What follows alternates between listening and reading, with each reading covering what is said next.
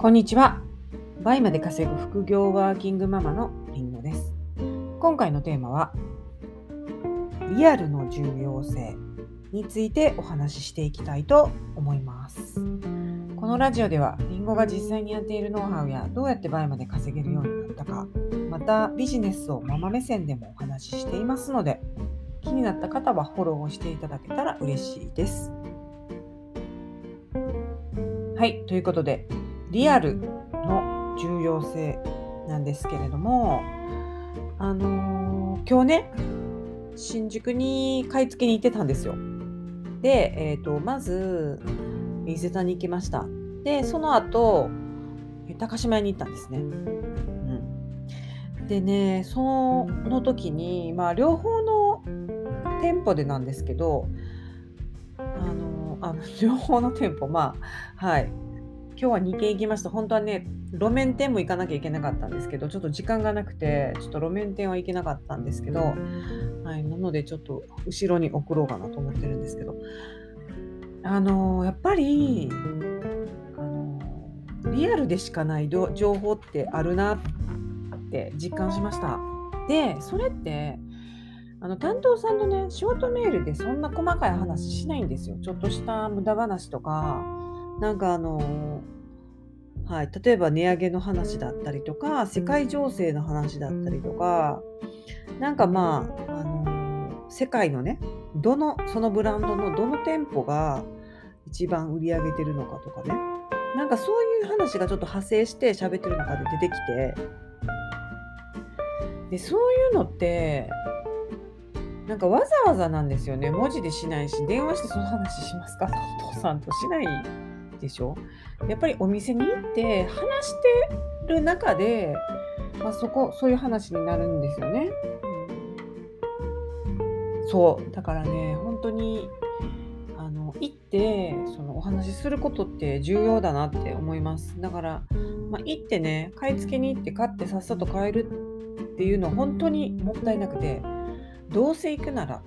せっかく行くならわざわざね自分の足を運んで時間をかけていくわけですから何かしらのね毎回あの情報をねゲットして帰ってくるといいのかなと思います。はい、で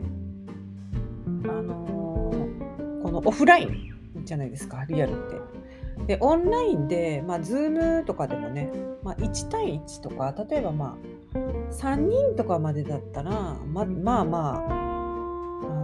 まあ、リアルのように話せるかなと思うんですけどこれがね4人以上になるとこう誰かが話を回して振ってとかそのそういう世界線になるじゃないですか。自由にそこで2対2で話したりまあねズームはね部屋分けできたりできますけどあのそういう無駄話するのにはやっぱり向いてないっていうか、うんまあ、そういうツールではないですもんねビジネスツールですから。この無駄の中に無駄話の中に、まあ、宝が潜んでるのでじゃないですか。人とのそのコミュニケーションもやっぱりその業務的な内容だけをこう話してると、まあ、そこでそこまでなんですけど無駄なことを話すことでその人自身が分かったりその人が何をしたいかどう仕事を運びたいかが分かったりとかその人となりが分かってより人間味を感じて好きになったり、仲良くなったりするわけですよね。でまあそれが、まあ、当たり前のねあの世の中だったんですけど、まあ、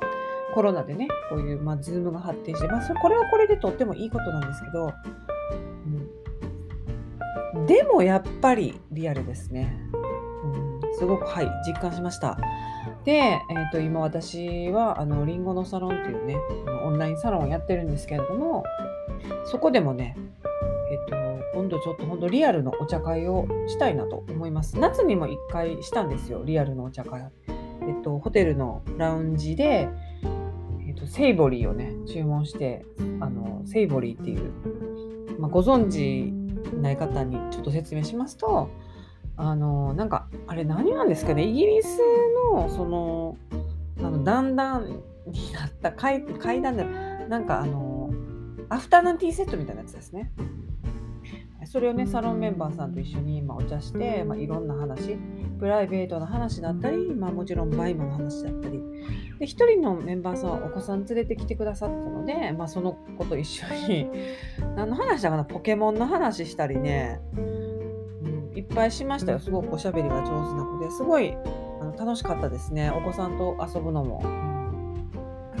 はい、で本当にねリアルっていいですよね。って感じで。そうだからねちょっとりんごのサロンの年末ねみんなにちょっと忙しくなっちゃうんですけどちょっとそこでもね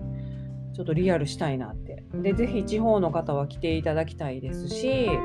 あとその一般向けにもちょっと一回お茶会をねしてみようかなっていうふうに思いました。でどんな人がその私のこの発信を聞いて普段聞いてくださったり見てくださったりしてるのかっていうのを、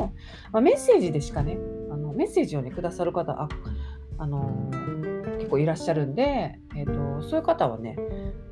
とお話っていうレベルではないですけどまあねそのメッセージ上で会話することあっても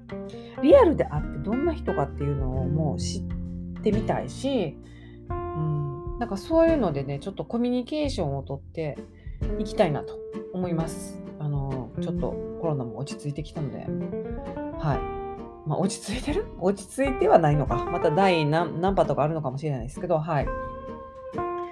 まあでも、あの一時よりね、落ち着いてるので、ちょっと今のうちに、えーと、そういうのをしていきたいなと思います。はい。そうですね。だからまあ、プライベートでも、やっぱり友達とかと実際会うのと LINE 上でずっとやり取りすると話がもうまた変わってきますし、うん、なんか久しぶりにね、あの学童のあのお兄ちゃんの年代のメンバーでもみんなでご飯行きたいなとか思ってますしね、もう卒業なんで。結構もう一致団結した年代だったんで、はい。そんな風に思いました。はい。ということで、あのリアルをね、ちょっとまた復活させてやっていこうかなと思います。はい。ということで、今回も聴いていただきありがとうございました。それでは次回のラジオでお会いしましょう。りんごでした。